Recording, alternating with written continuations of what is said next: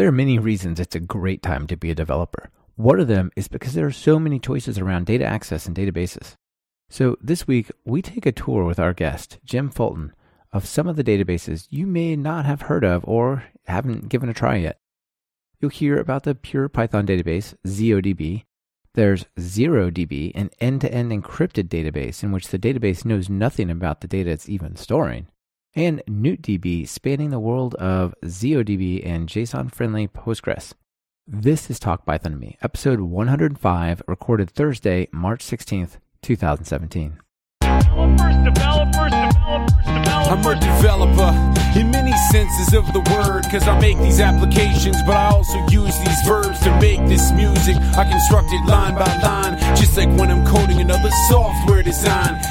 Cases, it's about design patterns. Anyone can get the job done, it's the execution that matters. I have many interests, sometimes. Welcome to Talk Python to Me, a weekly podcast on Python, the language, the libraries, the ecosystem, and the personalities. This is your host, Michael Kennedy. Follow me on Twitter where I'm at mkennedy. Keep up with the show and listen to past episodes at talkpython.fm and follow the show on Twitter via at talkpython. This episode is brought to you interruption free by GetStream. That's right, GetStream, a new sponsor of the show, has a really cool offer for you guys. If you're building an application that has some form of activity stream like you might see in Slack or Facebook or Instagram and others, then you owe it to yourself to have a look at GetStream. They provide scalable, reliable, and personalizable hosted API feeds as a service. The feed is the most intensive component of these types of applications. Yet there's no need for you to reinvent the underlying feed technology when GetStream has the infrastructure and a Python API already in place.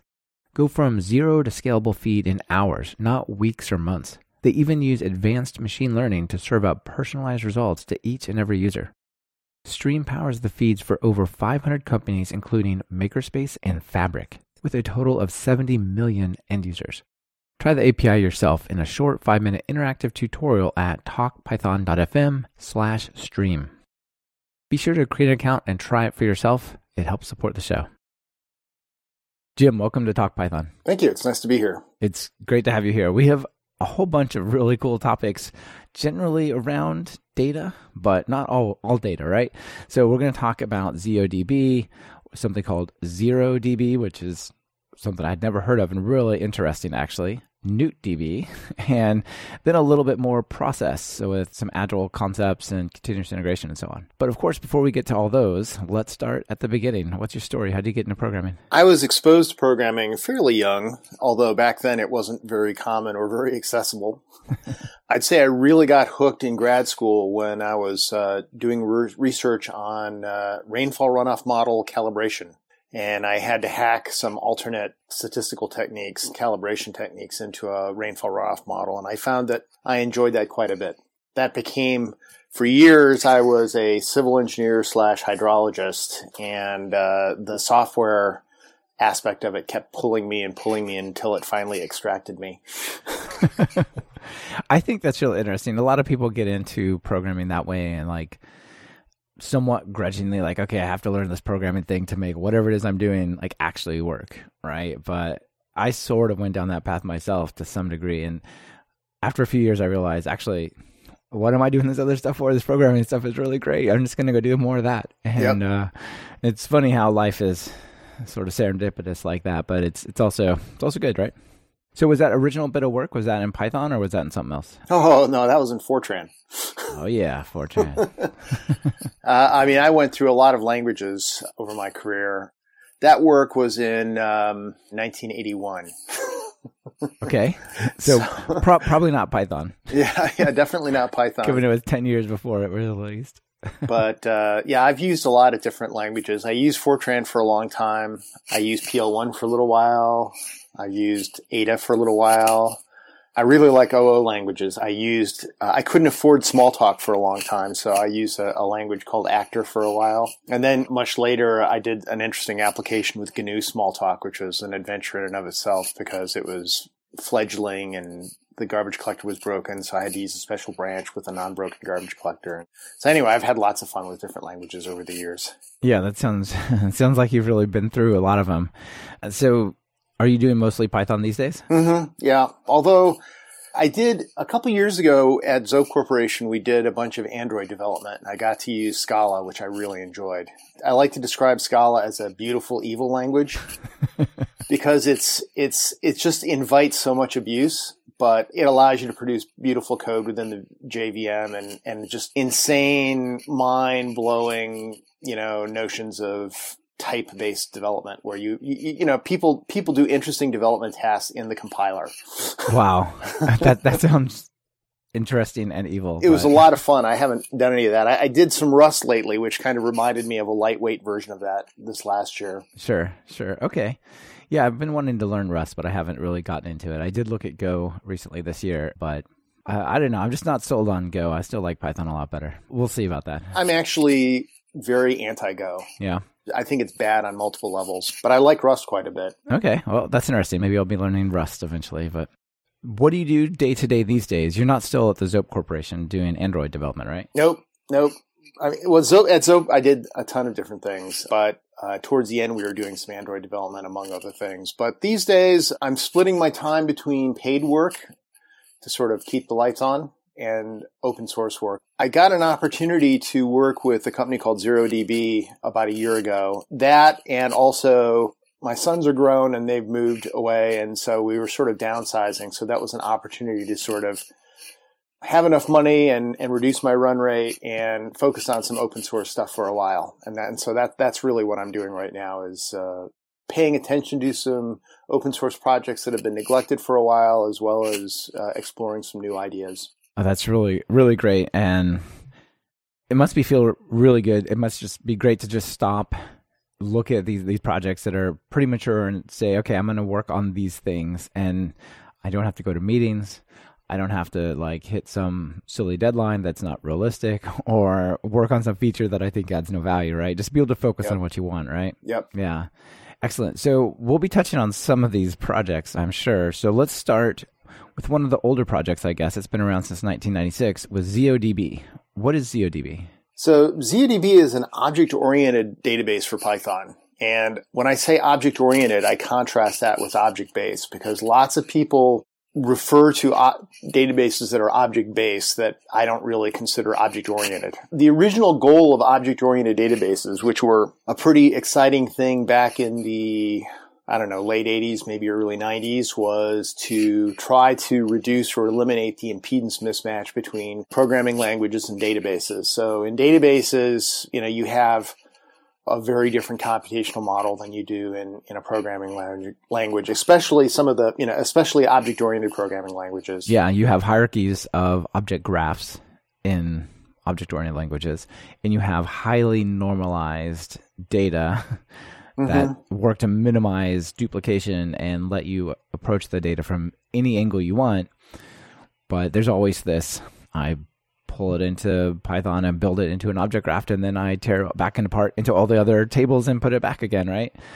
So these object databases, they try to just say, let's keep them in the same shape, something like that. Well, again, I don't think there are many object oriented. I, I don't know. I'm not sure I know of any object oriented language databases today other than ZODB. I mean, I'm sure there are some. My sense is that a lot of the object based languages let you get objects, but they don't necessarily avoid having to do queries and, and doing assembly.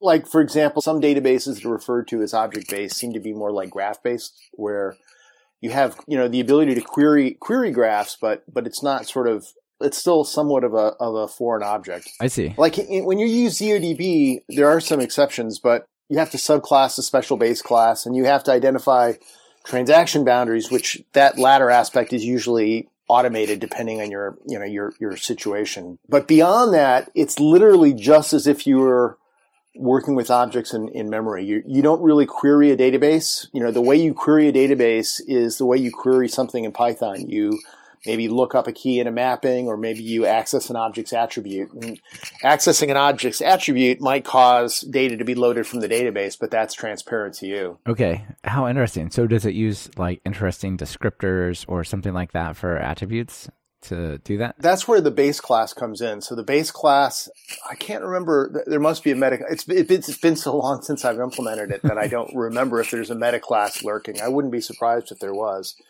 But basically, yeah, the base class does a couple of things. I've actually had a project that I've wanted to do for some time, which is to get rid of the base class. I have some hacks in mind involving uh, weak reference data structures, but but basically the base class it watches attribute accesses and so when you modify an attribute it marks the, the object as dirty and when you access an, an attribute if the object is is something we call a ghost. So, so in ZODB, when you first load an object from the database, typically by referencing it from some other object, it's loaded as a ghost. And then when you actually access an attribute, which includes any method, then the ghost is activated and its state is loaded into memory. I see. There's a in-memory object cache that is effectively an incomplete database replica at transaction boundaries, any changes that have been made in the database, you know, by other clients are then cause any objects that were affected that are in your cache to be invalidated. And so then the next time you access them, access them, they're loaded automatically. So the data in memory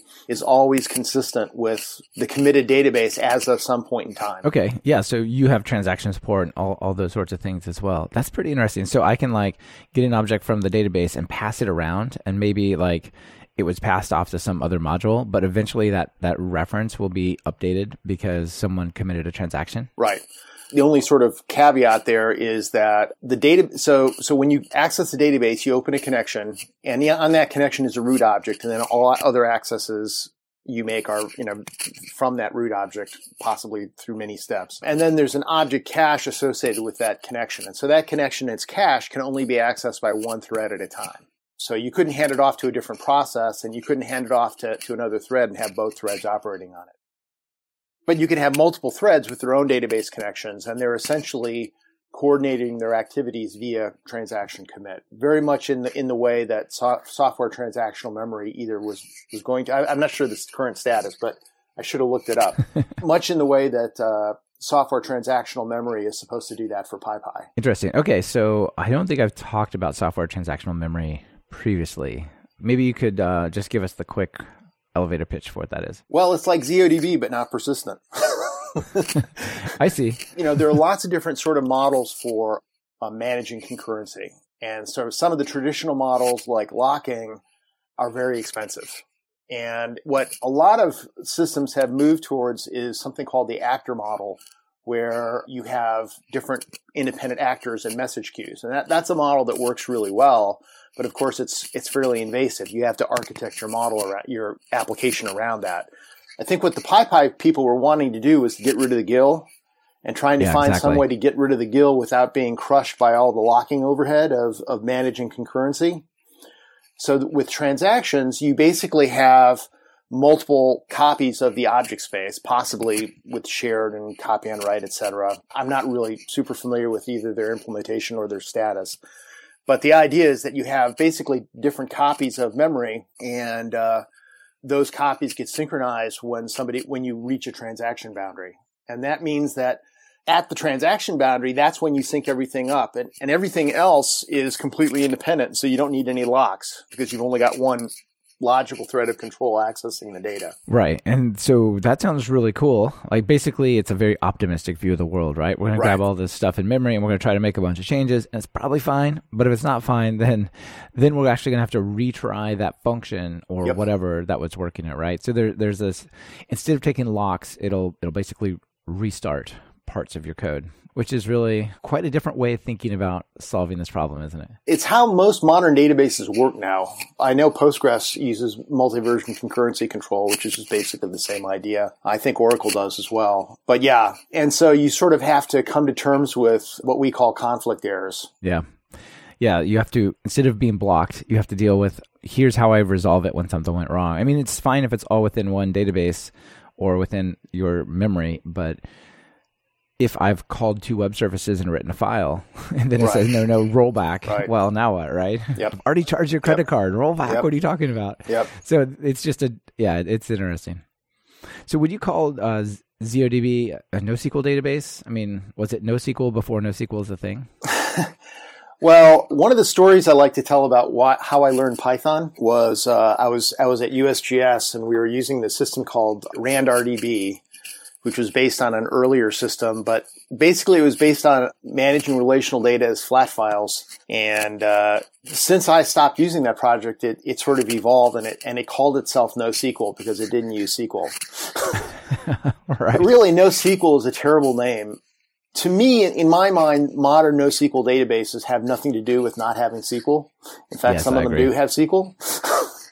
you know, really the the a better characterization of the most of the da- NoSQL databases that I'm familiar with is that they're no transaction, and they're no transaction because transactions at some point do limit scalability. Although there's you know continuing to be work to make databases like Oracle and Postgres scalable even with transactions, but the NoSQL databases have much weaker notions of consistency and really are optimized to allow very fast writes. And I, the sort of problem domain that I think they're really well suited to is collecting massive amounts of data that you collect and, and analyze, but never really have to update and aren't really part of any business processes. Some kind of analytics or something. Right. And so, so in that sense, ZODB is not a NoSQL database, but it doesn't use SQL. although with. Newt, uh, although with Newt, you can you can now start to leverage SQL in, in ZODB. Yeah, we'll talk about Newt as well. Yeah, I saw a really great quote by somebody who was trying to talk about NoSQL and said something like, "My toaster doesn't use SQL. Is it NoSQL? No, we have to have a better definition." And I really feel like I feel like like my definition and your definition are probably quite similar from from what you said. I, I feel like NoSQL databases are the ones that give up some relational features in order to be more scalable, possibly more horizontally scalable, things like that, right? Like a lot of them give up joins, a lot of them give up transactions, but not all of them, right? They they give up different things here and there for different things they're optimizing. I'm not aware of many. There was Foundation DB, which is no longer a thing that that had transactions, but some databases will talk about atomicity, but their notion of atomicity, atomicity is kind of laughable because, well, we update a single record atomically. Yes, exactly. but that's not really i'm sure there's some nosql databases that out there that are transactional but if there are they're probably not scalable the way that some of the other ones are i mean i think that's i to me in my mind tr- transactions are the big trade-off and i think it's a trade-off that most people don't really understand Yeah, I think you're probably right. If I if I think of them, the one the thing they give up first is probably transactions. The thing they give up second is probably joins.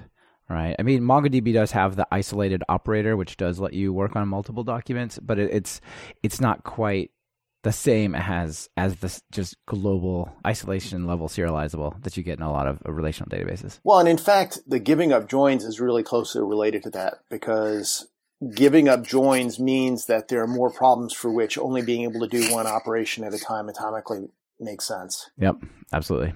Nice. Okay, so if I want to use ZODB, how do I get started? Can I just pip install it? Yep. Okay. What's it written in? Is it written in Python? Yep.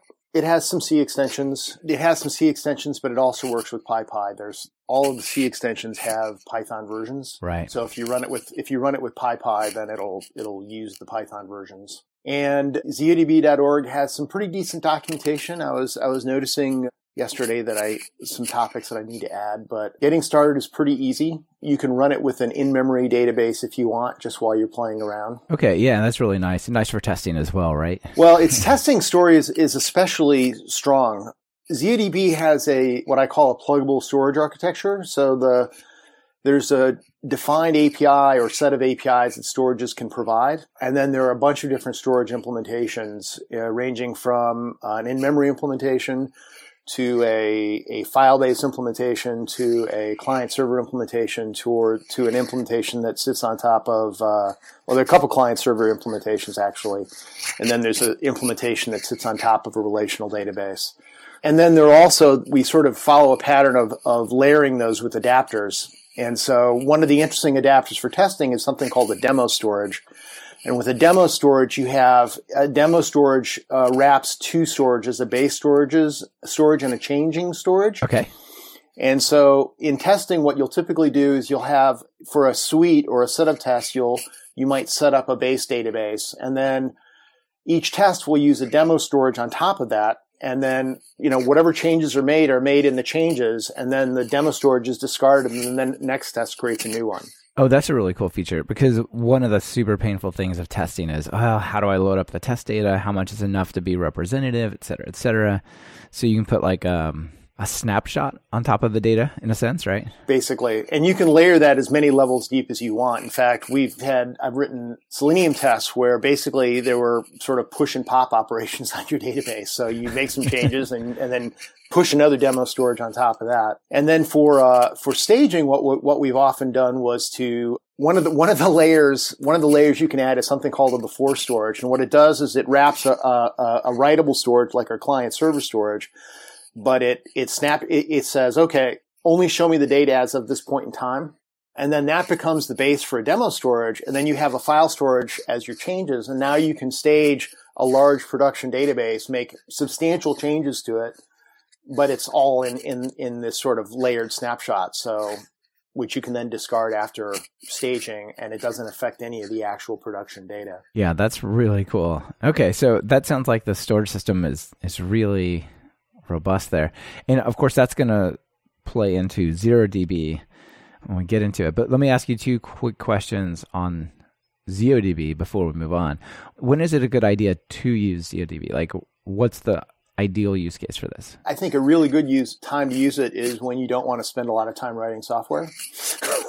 yeah, sure. So it makes writing software a lot easier in a lot of ways because you're you're again you've you don't have that database impedance mismatch. Does it store things in basically pickled form or something Right. to that effect? Right. Okay. Right. So you could just say, these are the things I want in the database, put them in the database, and they're Right. in the database, right? As long as as long as they're pickleable. And Right. we could or could not have a discussion about pickle. But pickle pickle's repu- pickle has a bit of a bad reputation. That's uh, a little bit fudtastic. yeah, sure. But uh, but anyway, yeah, it basically uses pickle, so you can store anything that's pickleable. All right.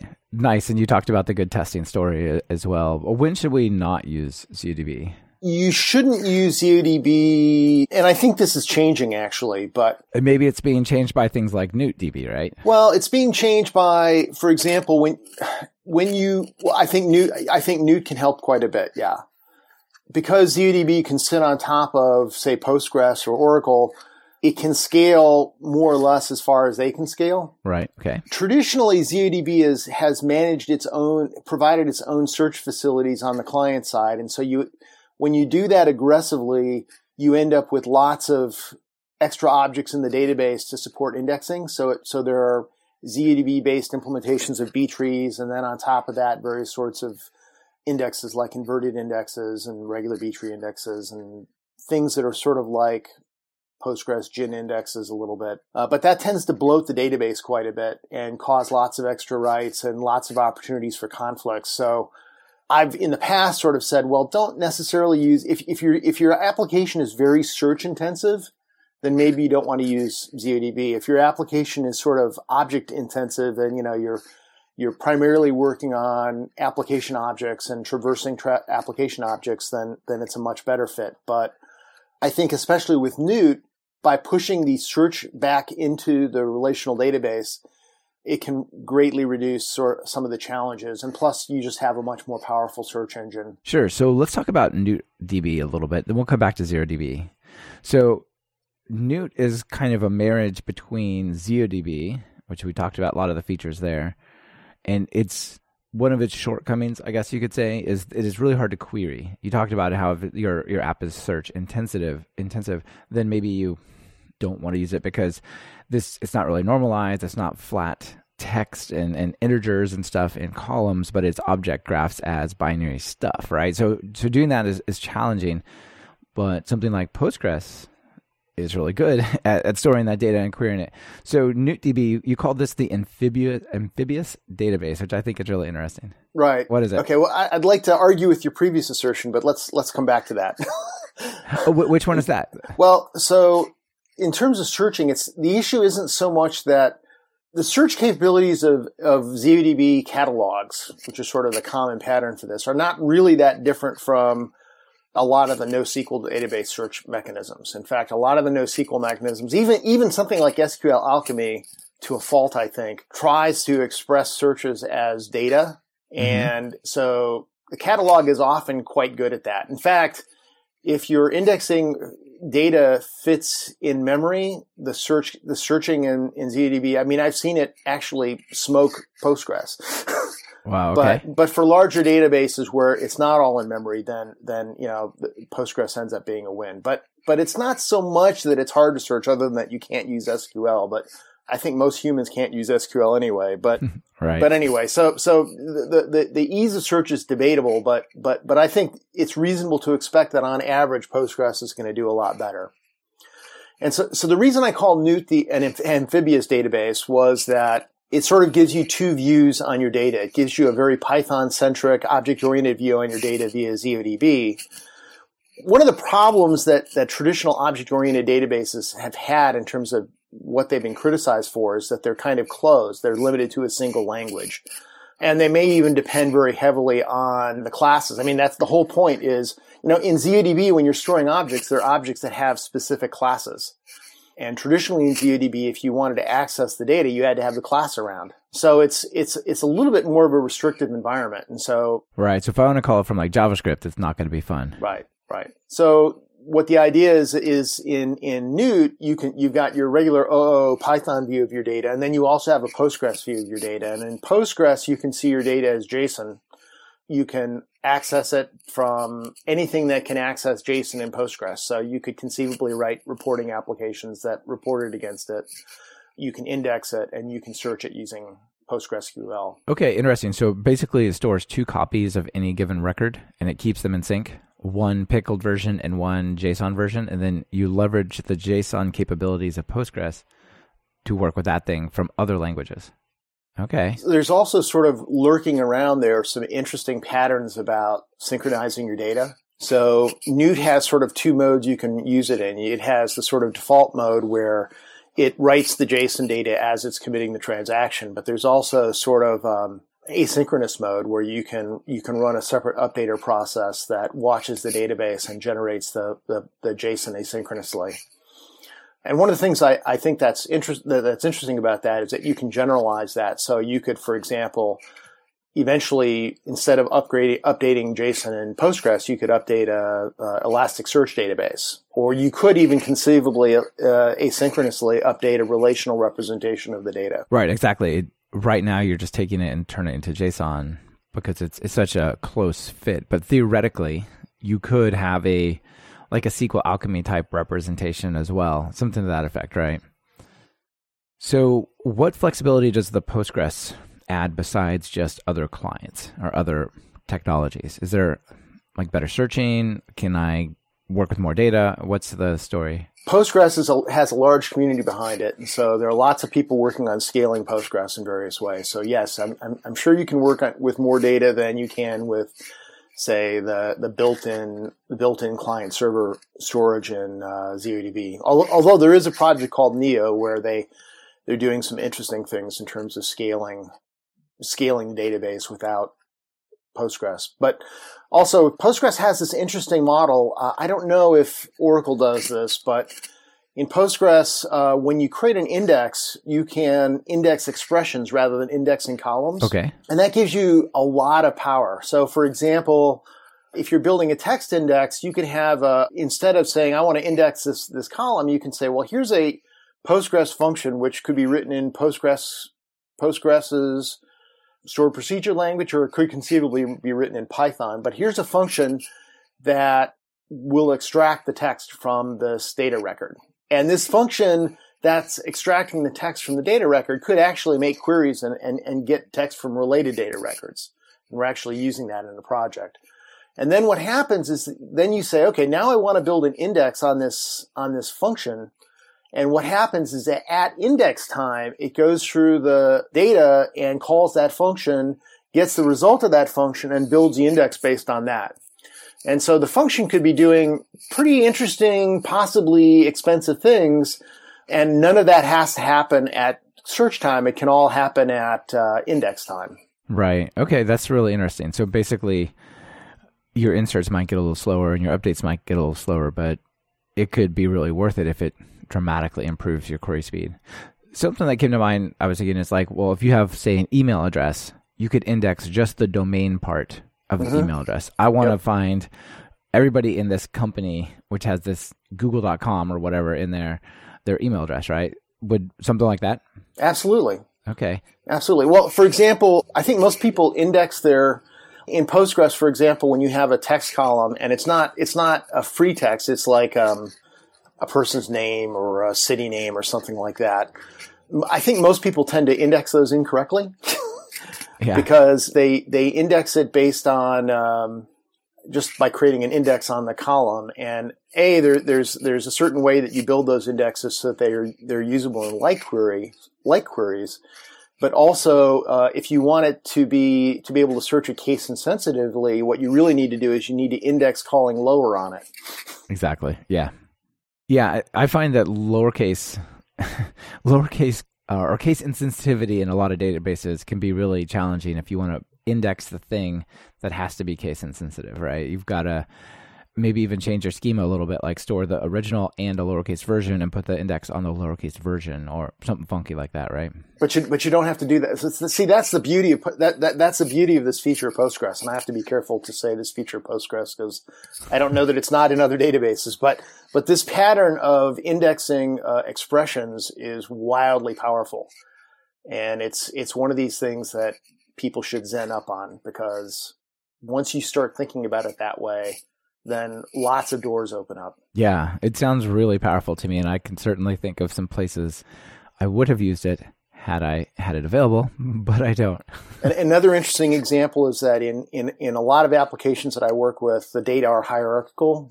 Think of a, a content management system where the content is arranged hierarchically, possibly by organization. And there's often interesting security policies about what you can access based both on who you are and where you are in the tree. And so you can, and the most common, the sort of most common case is to, you know, ask, can you view this document? And so you can write a function that says, okay, for, for any, for any particular piece of content, which principals can view this document? And then, and, and you can write a function that returns an array of principals that, that indexes that document and then create a, something called a gin index, which is basically an inverted index that allows you to say, okay, here's a set of principals. Can any of them view this document? Where the set of principals may be the user and the groups that they're in Yeah. and you basically can say, okay, can can this set of principals access this particular record? And that can be an index query, even though in order to make that decision, at some point you have to walk to walk the tree to get, see all find all the security assertions. excuse me, security assertions. Yeah, yeah. You can have sort of inherited security stuff that flows down the tree and use your little function to build the index without actually putting it on every single level. Okay, that sounds awesome. All right, so NewtDB is definitely an interesting project. What's how does the, its like ideal use case vary from say ZODB? Well, it addresses two of the major objections to ZODB. I would say the major objections to ZODB would be it's transactional, which I believe limits scalability at some point, although again, that limit is getting higher and higher all the time. But the other, and I actually think that's a limitation that most people should ignore. But then the, the I'd say the two biggest objections are the searchability and the overhead associated with trying to support that and the complexity associated with trying to support that and access from outside. So people, people with ZODB databases, there's a temptation to feel like their data is imprisoned, especially if you're not very familiar with the technology. So Newt Sure. basically gives you, you know, sort of makes the datable accessible without Python, without any special skills. It's just sort of sitting there in JSON. You can search it using a much more powerful search mechanism. Now you still, you know, there's no free lunch. So you can search it using clever tricks like indexing functions against the JSON, but you have to learn how to do that. And you have to understand how to use Postgres's exp- explained, so you can see how the query optimizer is, is, is analyzing the query. Sure, that's a good thing to do anyway if you're working with data. know how to ask, are you using an index? Which index are you using? And so on. Right. But still, interesting. Okay, can you update the JSON and have it update, uh, those updates flow to the, the ZODB Python side? Or is it uh, read only on the JSON and read write on the ZODB side? The latter. Okay, Yep. The JSON is a read-only representation. gotcha. Okay, that, that seems pretty reasonable. All right, very, very nice. So let's come back and talk about ZODB. So the ZeroDB stuff that you've been doing kind of led you to work with ZeroDB. And they actually were the catalyst for a really cool move for you. But let's start with just what is ZeroDB? Well, so ZeroDB was about trying to have your data be encrypted at rest. So the only only client. So with ZeroDB, the the goal was that only the database client, that the applications would be able to unencrypt the data, would, would be able to access the data because because the encryption would happen on the client. Right. There's different levels of encrypted at rest.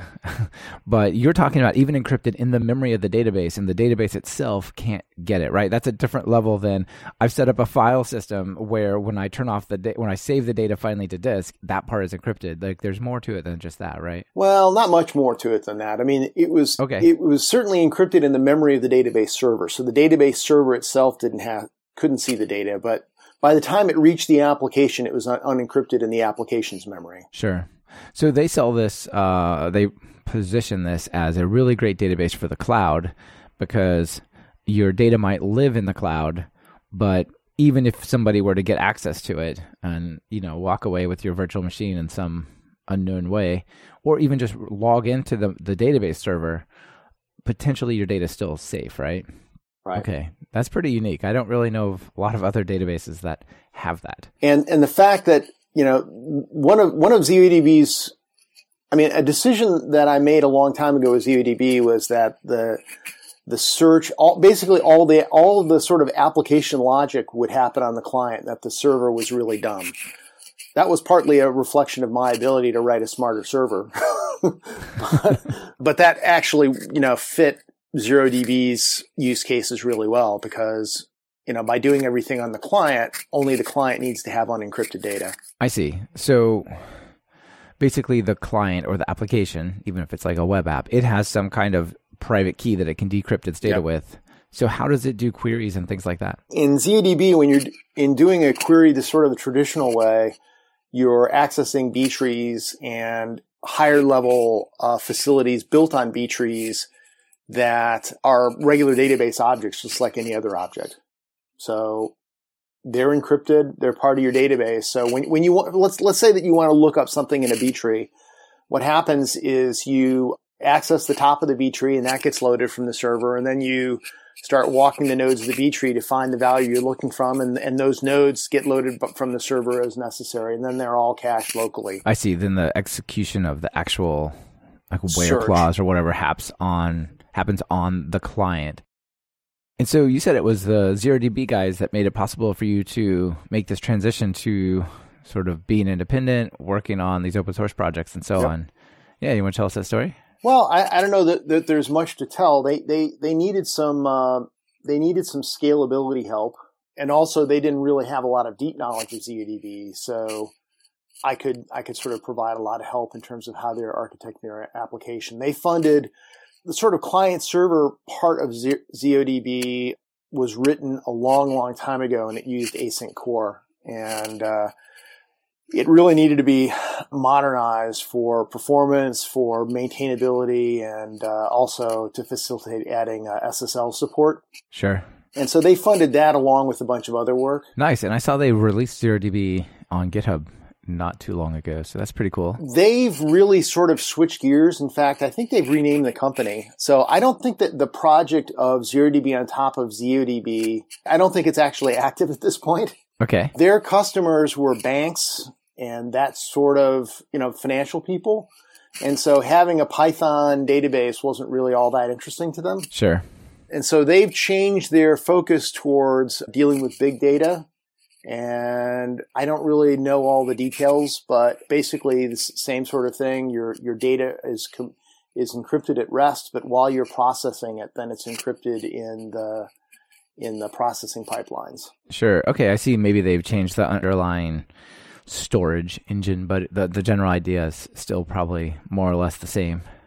There's three databases that you know are probably not super familiar to people. Uh, four if you count Postgres, but that one's more familiar to the folks. I think it's it's really interesting to look at all these different trade-offs and study the different databases. It gives you a sense for what the value of the trade-offs are, right? Yep. Yeah. Cool. All right. So let's switch gears just a little bit towards the the process side of things and talk about two projects that you're working on. One, a tool for continuous integration like things, and one that's more about uh, Kanban type stuff. So, first one I want to talk about is build out.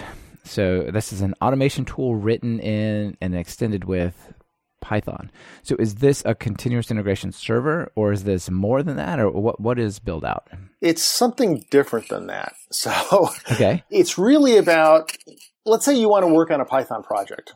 So you check out the code and now you want to actually run stuff. And so for a lot of people what they do is there's a requirements text file sitting around, maybe they create a virtual env and then they run pip against the requirements.txt file. Or sadly, what many people will do is they'll just run pip from their machine's system Python and install a bunch of things in there, and then they'll have things in there. and then they'll run whatever scripts are generated. And if the scripts need configuration files, well, maybe they'll write them and they'll check them into version control. And, and if they need extra processes on top of that, it's, it's sort of outside the realm of pip. And then the question is, well, what, what do you do to automate all of that? And so build out, you know, when, when we were working at, on projects, uh, many years ago at Zope Corporation, we would, and this was actually before there was even distutils. We were in a mode for a while of creating applications for customers. And then the customers would run them on their machines and their environments were totally different. Their environments were typically completely uncontrolled and usually bad things would happen.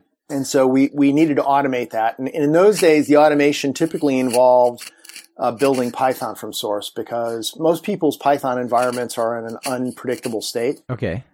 So you would get like some well-known version and download it and compile it and say we're going to start from here. Well, not just the, the biggest problem isn't the well-known version, although that certainly is part of it, but the contents of site packages. Right. Okay. Over the years, that evolved, and and so build out was very much geared towards installing exactly the packages you need, and then generating the artifacts around that. So, for example, I have a project related to the Kanban where the JavaScript client is significant, and I need to assemble all those artifacts. And I maybe I'm old fashioned, but it offends me to check them into version control. Yeah. I have a build out configuration that among the things it does is it runs grunt to was it grunt or I forget what it runs. It's maybe grub.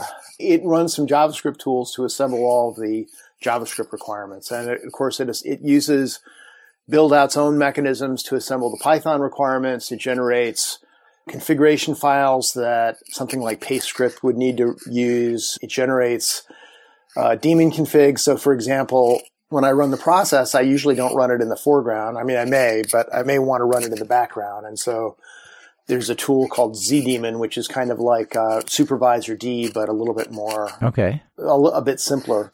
And so that has a configuration file. Or if you're using Supervisor, you would, you know, you would want to have a Supervisor configuration file. So, and all, and those files may depend on things that are specific to your environment. They might depend on, you know, files that are outside the environment that have paths in them. I mean, there are all, there are all sorts of reasons why you may not be able to have static configurations that are just checked in. Right. Okay. So build yeah, build out will look at the system, look at all the requirements, and put it together in just the way needed for that that location, huh? That's one way of putting it. Basically, it with build out, you give it a single configuration file that represents all of the parts of what you're trying to deploy, whether you're trying to deploy to production or to CI or to staging or to or to production and it basically says, okay, I've got all these parts that I need to build, and it just basically builds them. And it also keeps track of what it's built so that it can unbuild them and, and like if, if a part specification changes, it can, it knows to uninstall what it did before and then, and then reinstall it. Okay. That's really cool. Is how much of this is a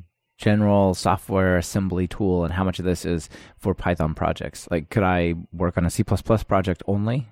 With build out? You could, and, and there are people using build out in, in non Python environments, but the vast majority is Python. Right, because it's written in Python. People, Python folks are automatically attracted, you know, disproportionately to it. Right, and and of course it has built in support for assembling Python applications in a particular way. That's interesting. Right.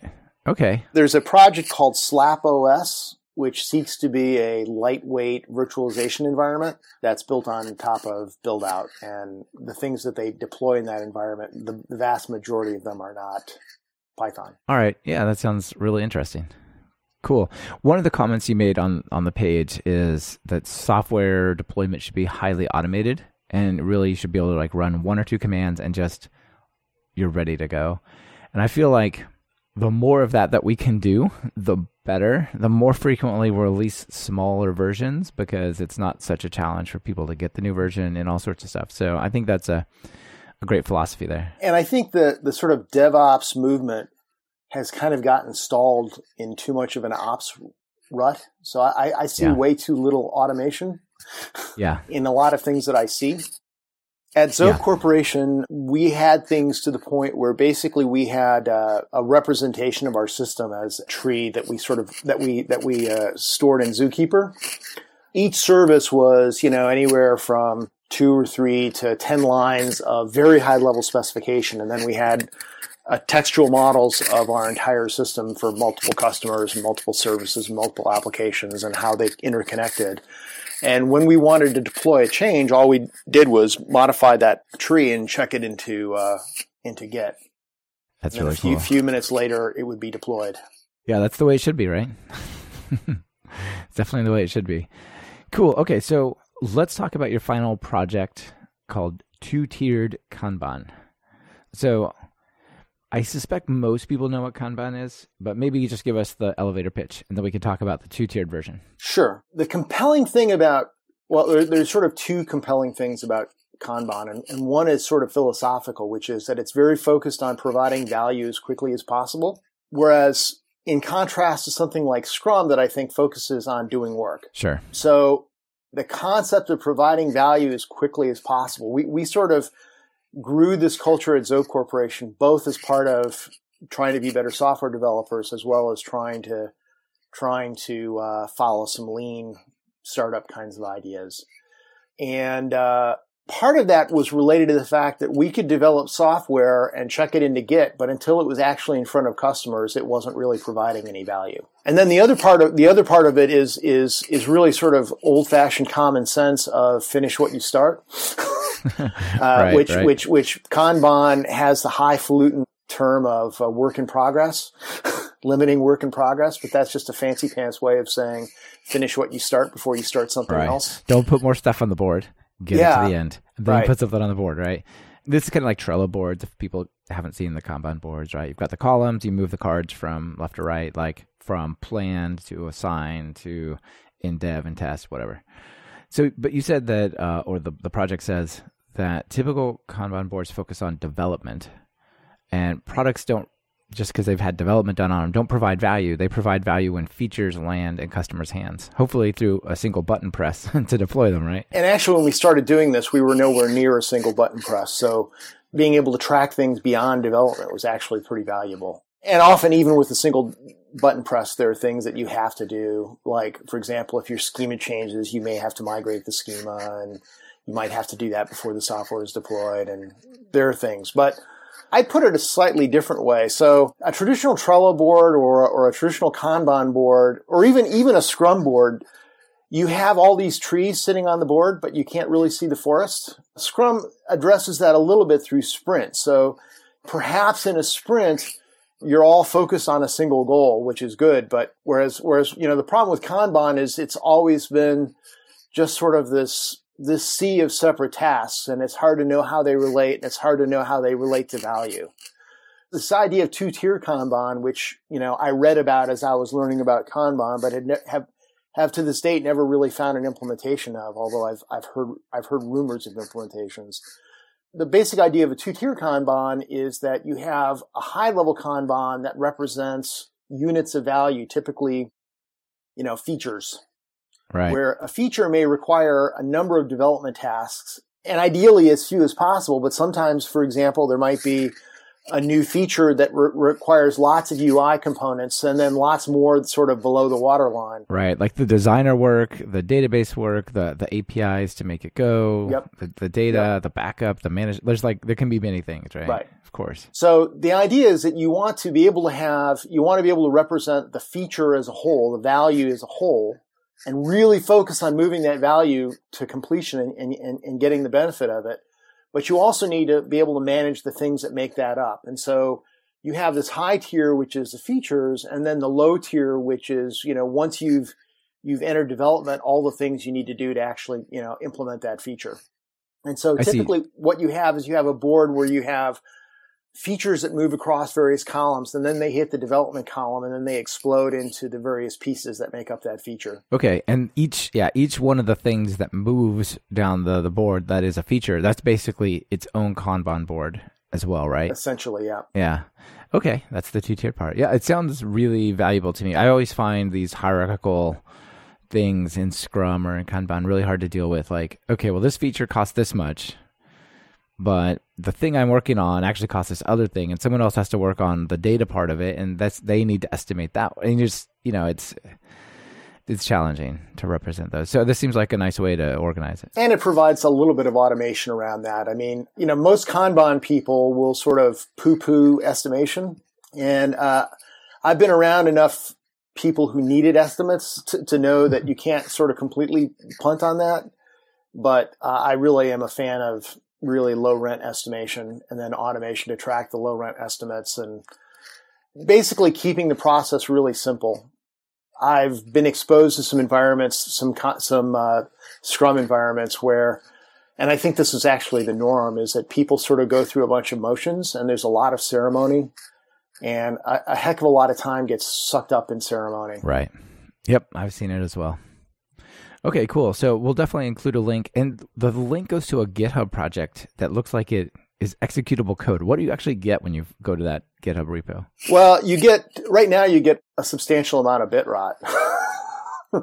okay, but, but uh, that's why I need to. I want to get back to it. I, I some of the bit rot is because initially I punted on authentication and used Persona, Mozilla Persona project, mm-hmm. which actually worked really well, but it relied on Mozilla doing a bunch of work and they finally got tired of doing that work. And so they've, they no longer run the, that service. And so I have to go that, back. That's a challenge for your authentication and uh, Yeah. identity management. yeah. Yeah. So, so my, I, I need to go back and I want to add hooks to be able to use things like, I, I don't really want to manage I don't really particularly want to manage usernames and passwords, so I want to be able to work with like Google Auth and various others, you know, Facebook Auth, et cetera, and let people choose that. Some other bit rot that I've that I've sort of got is that uh, it was written for ZODB four and ZODB five changed in ways. There's actually discussion on the ZODB list right now about I don't know if you're familiar with RethinkDB. Yeah. but so so there's this idea of having data pushed to you. And that's actually how ZODB works under the hood, but that's never really been exposed. Right. With the transaction commits and sort of refreshing the objects people have memory, right? Yeah. Right. So, so when you use a number of the ZODB storages, when a transaction commits, then the, the, the IDs of all the objects that were modified are pushed to all of the other clients and they're invalidated. So there's already interesting information being pushed to clients, but that's never really been surfaced at the application level. And in ZODB4, it was really easy with a with a small monkey patch to get at that, and the the Kanban relied on that. But now in ZODB5, that's that's no longer possible. So I'm in the process of uh, adding that feature to ZODB5, adding it as an official feature. Yeah. That, that's the way to do it anyway, right? Officially. Yeah, right. Well, the, the Kanban the Kanban has been the, the original version that we used at Zope Corporation was actually a client server thing on top of the Asana API. Mm-hmm. And so the one that we, we used there was built on top of Asana and Asana's API became really, really slow. They too got tired of providing an expensive service for free. yeah, we'll run it on this one $10 server over there. Everybody use so exactly. So, uh, so since that, it's been kind of an R and D R and D side project, and I'd like to I'd like to really push it to completion, and and maybe even try to offer some sort of offer it as a service because I I wouldn't care so much, especially my last job, which you know the company was a great company, but they really struggled with uh, process, and I think they re- they would have liked to have used the Kanban, but it wasn't quite ready, and and it, that was really frustrating for them and for me. So I'd like to I'd like to soon take some take some time to actually you know get it much closer to completion. Yeah, it sounds like a great software as a service type thing. So, yeah, hopefully you can do that.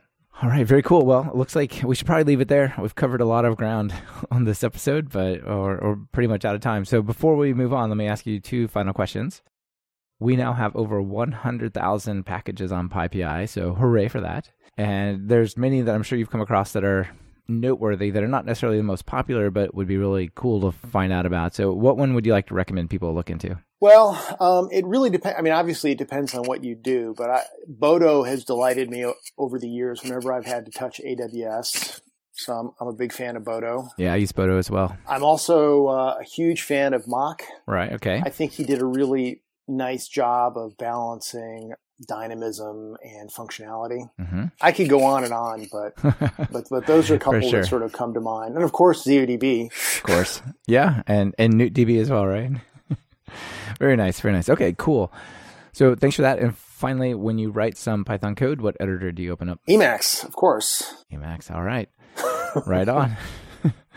Uh definitely a popular one. I'm giving a webinar next week on PyCharm, and I have, I have to say I'm actually pretty impressed with uh, PyCharm. I like the, uh, you know, as a straight text editor, I, I still like Emacs a lot, but they really assemble a nice package of of things along with that, like you know, database access and REST clients, and it's an interesting pile of functionality. Yeah, absolutely. And when you give that one, maybe if they have it recorded by the time we release this, we can put the link to the, your your webcast in there. That'd be cool. Okay, awesome. All right, well, that all sounds sounds great. Any final call to action for the listeners? Anything you want them to check out or do? Uh, learn about transactions, and then check out Newt. I'll definitely have Newt DB and all the other ones in the show notes, so people should be able to get right to them. Cool. Yeah, Jim, thank you for being on the show. It's been great to learn about all these different projects with you. Thank you for having me. You bet. Bye. This has been another episode of Talk Python to Me. Our guest on this episode has been Jim Fulton, and this episode's brought to you by GetStream. If you're building an app with a feed, make sure to check out GetStream at talkpython.fm slash stream. They have the intelligent, scalable, and tested feed API you need to be one step closer to launching your app. Are you or a colleague trying to learn Python? Have you tried books and videos that just left you bored by covering topics point by point? Well, check out my online course, Python Jumpstart by Building 10 Apps at talkpython.fm slash course to experience a more engaging way to learn Python. And if you're looking for something a little more advanced, try my Write Pythonic Code course at talkpython.fm slash pythonic. Be sure to subscribe to the show. Open your favorite podcatcher and search for Python. We should be right at the top. You can also find the iTunes feed at slash iTunes, Google Play feed at slash play, and direct RSS feed at slash RSS on talkpython.fm. Our theme music is Developers, Developers, Developers by Corey Smith, who goes by Smix. Corey just recently started selling his tracks on iTunes, so I recommend you check it out at talkpython.fm slash music. You can browse his tracks he has for sale on iTunes and listen to the full length version of the theme song. This is your host, Michael Kennedy. Thanks so much for listening. I really appreciate it. Smix, let's get out of here. Dating with my voice, there's no norm that I can fit within. Haven't been sleeping, I've been using lots of rest. I'll pass the mic back to who rocked it best. First